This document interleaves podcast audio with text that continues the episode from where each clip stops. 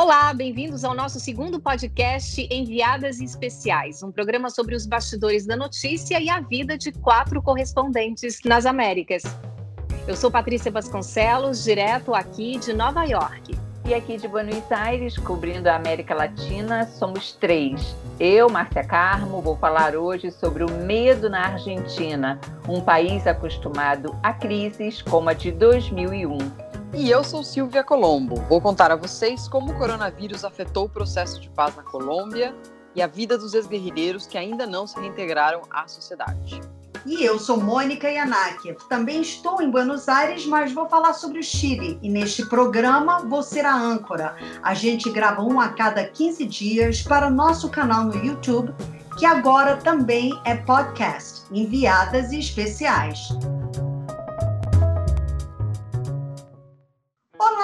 Meninas? Oi, tudo Oi, bem, pessoal? Oi, tudo bom? Bom, chegamos ao nosso 11 programa do Enviadas Especiais e continuamos às quatro em quarentena. Eu, Mônica Yanaki, que sou a âncora desta vez, Silvia Colombo e Márcia Carmo em Buenos Aires e Patrícia Vasconcelos em Nova York. Neste episódio, vamos falar do medo na Argentina um país acostumado a crises, como o coronavírus afetou o processo de paz na Colômbia e as reformas sociais no Chile, e como mudou a cara de um bairro em Nova York que tem mais mortos por coronavírus que muitos países. Vamos lá? Quatro. Três. Ai! Sabia! Tinha certeza.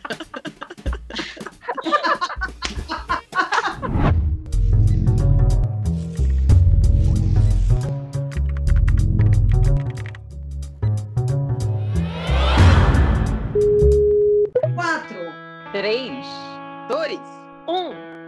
Vamos começar pela Patrícia Vasconcelos. Você tem saído é. para visitar hospitais, escolas e acompanhado de perto o avanço da Covid-19 em Nova York. Mas a doença também está impactando muito o bairro onde você mora, né, Paty? Conta um pouco o que você viu e como isso está te afetando. Ah, então, é, Mônica, afetando muito, viu? Porque uma coisa é você ver pela TV, ler os jornais ou se inteirar pelas redes sociais, né, ou pelas notícias pela internet. Outra coisa é você descer, eu falo descer porque eu moro num edifício, então outra coisa é você descer e dar de cara com a realidade que está ali no teu nariz. Aconteceu assim essa semana, eu não precisei sair para longe para ver o que estava acontecendo aqui no quarteirão da minha casa mesmo aconteceu de eu encontrar com pessoas que perderam conhecidos uh, com sintomas da Covid-19, gente que viu corpos saírem de edifícios aqui ao lado de casa, fora as ambulâncias que não param de passar. Eu tenho que dizer que nos últimos dias eu notei uma diminuição no som das ambulâncias. Eu tenho percebido uma diminuição, mas, mas ainda assim eu desço e ouço e vejo ambulâncias paradas nos prédios aqui vizinhos. É, essa semana vi duas pessoas saírem respirando já com a ajuda de aparelhos. A realidade, assim, é real, é, é real no sentido de que mesmo que vamos fazer o que está sendo dito, sair para ir ao supermercado, eu desço e me deparo com esse tipo de uhum. realidade, entendeu? Uhum. Então, é literalmente assim, se encontrar com a notícia, né? Exato, exatamente, Silvia. Como tem te afetado pessoalmente? Eu tenho dias de altos e baixos, tem dias que eu volto para casa no fim do dia, assim, psicologicamente mais para baixo mesmo. Enfim, eu moro sozinha num, num apartamento tem um, um, cachorrinho que é um, um, motivo de grande alegria e o meu trabalho é remoto, assim como o trabalho de vocês. Então, assim, eu tenho que ter muita ah, um equilíbrio emocional muito forte para não deixar assim a situação que eu vi lá fora me abater tanto assim. Eu me senti muito mal num dia que eu desci, eu, eu ia fazer uma matéria nas escolas esse dia porque Nova York está doando três refeições gratuitas para qualquer pessoa da cidade. E aí eu cheguei, não deu certo essa marcação por uma questão de, de, de horário, a pessoa que tinha me encontrar não estava lá. E aí, quando eu estava voltando para minha casa, eu decidi bater num, num prédio que, eu, que, que tinham flores é, na entrada. E eu já tinha percebido o aumento do número de flores e velas aqui perto de casa, sabe? E aí eu falei, não, deixa eu bater aqui, vou perguntar é, o que, que aconteceu, mas nem precisou, porque estava entrando um casal, aí o rapaz decidiu conversar comigo, falou, ah, o zelador faleceu, e a esposa também. Estavam com sintomas da Covid-19, mas não foram testados, morreram em dias diferentes, mas, assim, em, em datas muito próximas, é, e foi o que aconteceu. Ele falou: Ah, há, há, quatro dias eu vi sair um corpo aqui do prédio ao lado. E aí saíram dois vizinhos, conversaram também é, comigo e contaram a mesma coisa do zelador e falaram que o zelador era uma pessoa muito boa. Aí quando veio passou um senhorzinho com um cachorro e falou: Ah, mas é o fulano que faleceu, nossa, ele era tão bom, uma pessoa tão boa. E deve ir hum. mudando um pouco, não sei, a, o humor da, dessa, dessa comunidade que você vive, né? Cada bairro é uma comunidade, não é bem ou mal, as pessoas Ai, conhecem Sil, você um conhece pouco, bem né? aqui, você veio me visitar, a Silvia esteve aqui, caminhou no parque comigo e sentiu bem o clima aqui desse local, que é o Brooklyn que é o Brooklyn hoje é a região com maior número mesmo de pessoas infectadas aqui em Nova York. E infelizmente, né, essa região onde eu estou aqui especificamente é uma região nada turística, assim, não é um lugar que turista vem para cá. E, uhum. como eu disse, de muitos imigrantes latinos, é, africanos e, e, tem uma comunidade é, negra, uh, americana negra majoritariamente. E é uma galera, assim, muito animada, agora está começando a esquentar, é muito frequente o pessoal colocar aparelhos para fazer churrasquinho na, na frente de casa, ou ir para o parque e levar a churrasqueira, e essas pessoas estão com medo, né? Quando tudo mudou em uma semana mesmo, e eu vendo os, os gráficos de análise, de quando analisavam que o pico de contaminações aconteceria entre os dias 11 e 18 de abril, é verdade, é verdade, foi isso que aconteceu. Foi quando ficou, uhum. tipo, a situação escancarada na minha cara. A Silvia Colombo e eu conseguimos máscara. Aqui estava difícil, assim, conseguir. A Silvia Colombo e eu conseguimos graças a Márcia Carmo, que armou uma rede aí de fornecimento com uma vizinha, né, Márcia? Conta pra gente o clima em Buenos Aires. É verdade, Mônica. Eh, eu tenho uma vizinha, como a Mônica Yanakiev comentava, eu tenho uma vizinha que eu, eu a vi duas vezes, duas ou três vezes, e um dia ela me ligou e perguntou: Você não está precisando de máscaras? Realmente está nascendo uma rede de solidariedade né, que a gente não imagina e de coisas que a gente jamais imaginou. Eu falei: Ah, tô. Mas assim, eu não estava ainda, não estava ainda no meu chip comprar máscara. E aí eu encomendei ela, eu comprei, eu encomendei, então aproveitei e pedi ela para encomendar para mim e comentei com a Mônica e com a Silvia Colombo. Falei, meninas, eu estou comprando máscaras, vocês querem? Então, ou seja, em vez de a gente trocar receitas ou onde vamos tomar um chopp, a gente agora troca informação de onde comprar máscara, quem entrega, não entrega. É. Pessoas nas ruas a maioria, difícil achar quem não tem máscara. Falando em disciplina, você vê comparação hoje com o que a Argentina está vivendo, com alguma outra situação que a Argentina já viveu, é, em relação a, a, a, se a população foi tão um, obediente? Olha, eu acho, é, na verdade, eu acho do tempo que a gente mora aqui, nós todas moramos aqui há muito tempo, eu acho que é meio inédito essa obediência, né? Porque uhum. normalmente aqui é o país das manifestações, dos protestos. Eu e a Mônica escrevemos um livro sobre os argentinos que vocês conhecem, e a gente aborda bem essa questão. É um país onde os protestos se organizam muito rapidamente. Mas dessa vez, então, você falou de paralelo. Eu lembro da crise de 2001, que eu morava num apartamento enfim, em Palermo, e eu escutei, comecei a escutar um barulho, falei, gente, que barulho é esse? Obra, essa hora, 10 da noite, e eram os panelaços, né, que era uma surpresa, e as pessoas saíram porque tocaram no bolso delas, porque houve aquele bloqueio dos depósitos, e porque o então presidente Fernando de la Rua, que renunciou, ele declarou, decretou o estado de sítio. Então, a imagem dele saindo de helicóptero da Casa Rosada que é a sede da presidência argentina, entrou para a história. Né? Em 11 dias, a Argentina viu cinco presidentes o De La Rua e mais quatro presidentes. Então, aquela imagem de instabilidade das pessoas na, nas ruas, aquilo marcou para sempre a Argentina. Então, é o, totalmente o contrário do que está acontecendo agora, né? Todo mundo de máscara, poucas pessoas nas ruas, apesar de estar tá aumentando a quantidade de gente nas ruas aos poucos, mas está aumentando. E, mas o que a gente vê é que a grande maioria está acatando a decisão. É como a Mônica anunciou no início do nosso programa, né?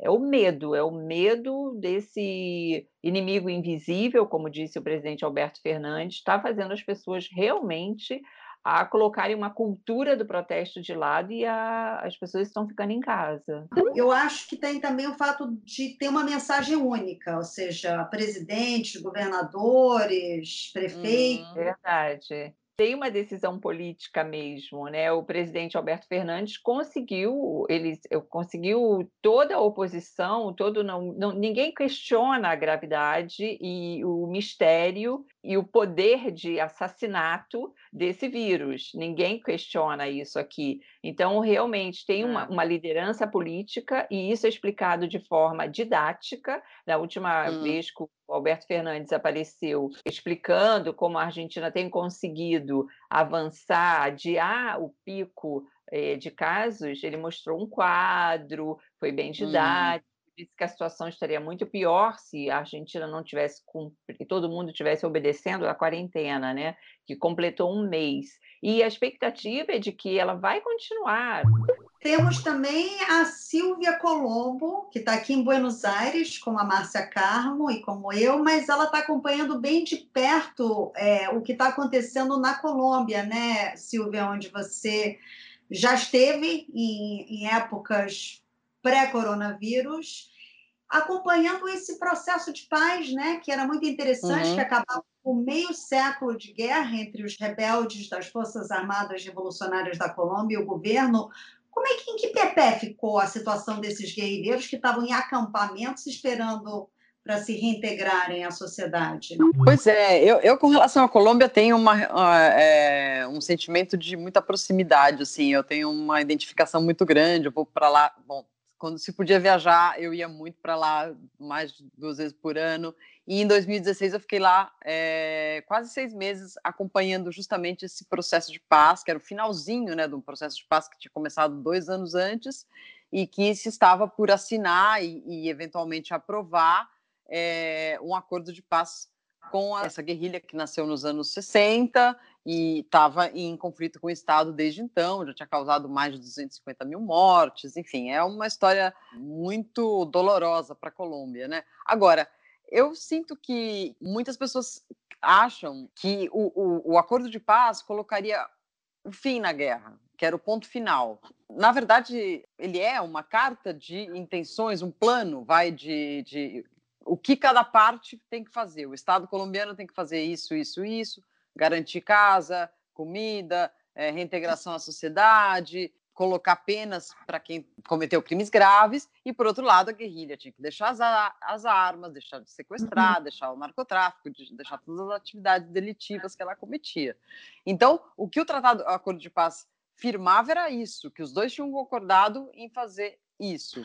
Só que aí trocou o governo. Trocou o governo e entrou um governo que não era a favor do acordo de paz a princípio, mas como o Congresso colombiano tinha aprovado, então ele tinha que cumprir. O novo governo, que, era, que é de direita, tinha que cumprir. Mas o que aconteceu? Por um lado, houve certa negligência por parte do governo, porque os eleitores desse novo presidente, o Ivan Duque, exigiam um pouco mais de mão dura, achavam que esse tratado anistiava um pouco as Farc. Então, o presidente não fez muito a parte do governo nisso tudo, que era é, não só é, permitir que as Farc é, participassem em eleições, que já aconteceu e elas já estão no Congresso, mas também cuidar dos, dos, dos guerrilheiros, dos ex-combatentes, que são, na sua maioria, pessoas muito jovens, ficaram em acampamentos e tudo mais.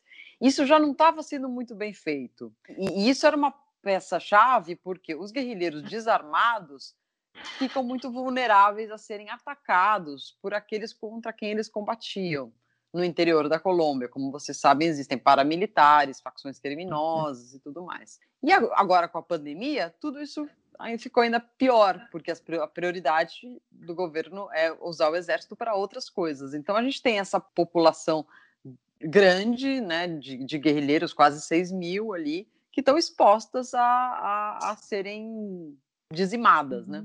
Eles estão sendo em parte está acontecendo, em parte sim, teve uma parte que, que foi, mas tem pelo menos mais da metade ainda está nos acampamentos que eram para ser provisórios em 2016.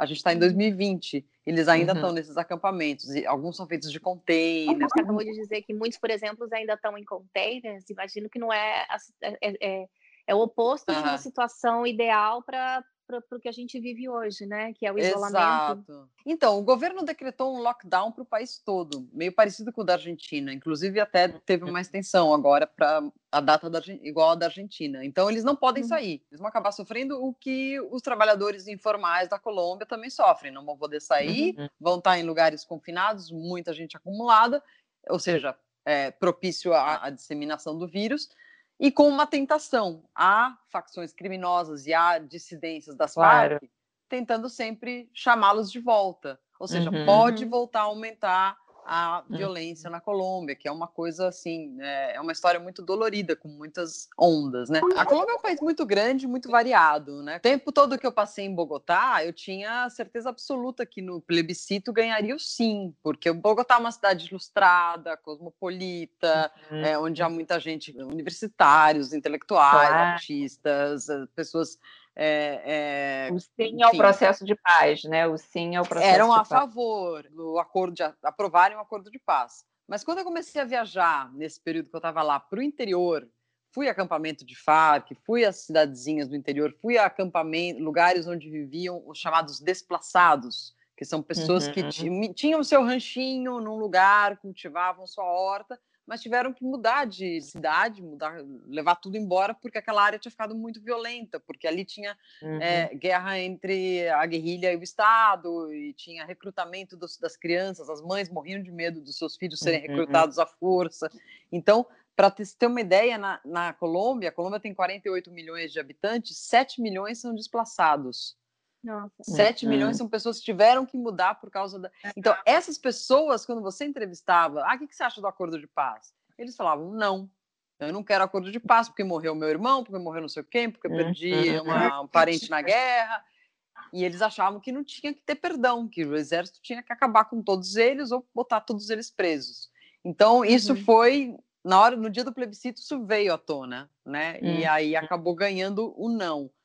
Só que o Romanel Santos estava tão empenhado nisso, e na verdade ele não precisava, pela Constituição, fazer com que o plebiscito fosse obrigatório. Ele hum. quis para referendar a decisão dele, mas ele é, poderia claro. aprovar via Congresso. Então ele levou hum. o acordo ao Congresso, o Congresso aprovou. Então ficou meio estranho, ficou uma coisa com a legitimidade duvidosa, né? Ganhou mas, ainda assim eu sou otimista, eu acho que há avanços, há avanços no, uhum. no no processo. Eu gosto muito da Colômbia e eu, eu, eu acho que é, ela tem mais em comum com o Brasil do que muitos países da América Latina, assim, na sua formação étnica, é, nessa questão da violência, na, nas soluções para as grandes cidades, grandes metrópoles. Eu acho que é um país que uhum.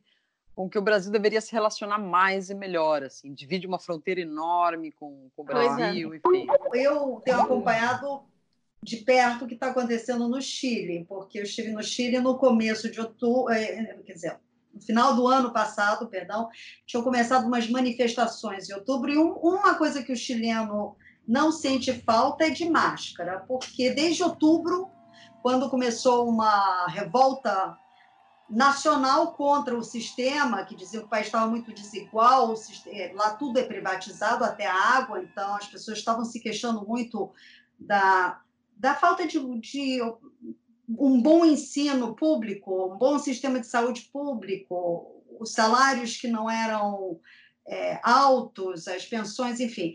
Todo mundo saiu para as ruas e o que mais se vendia, todo mundo tinha, era máscara para proteger a boca e o nariz dos gases lacrimogêneos que a polícia atirava, E também aquelas, é, aqueles óculos de mergulhador, porque eles estavam atirando muita bala de, de borracha, que na verdade tinha um componente de metal dentro, e teve assim ah, é. uns 200 casos de, de pessoas feridas nos olhos, é perigosíssimo.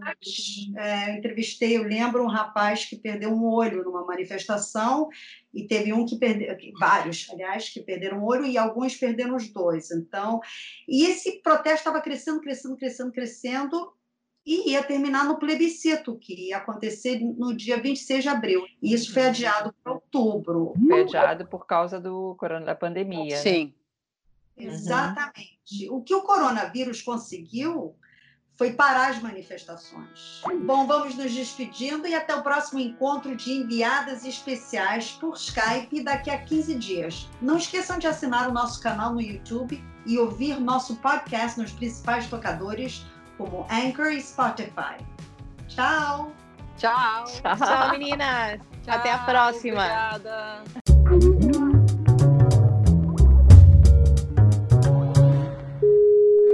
Vamos. Vamos lá? Vamos. 3, 2, 1. Vamos lá? Vamos lá. 4. 3. 2. Um. Por que a gente inventou fazer isso? Vai, vamos bem rápido, vai, Mônica. Não, não, vai, começa tá. assim. Uma só conta, o que, que vocês acham? Não, não, não, a gente vai não, conseguir agora fazer isso agora. Missão não, dada, agora missão cumprida. Não é possível. Gente... Pô, desiste disso. Não, não. Quatro. Três. Três. Ai! Eu ia... Você é um, Patrícia. Que vergonha! É só, é só pro, Sandro, pro Sandro pegar isso e fazer um monte de depois.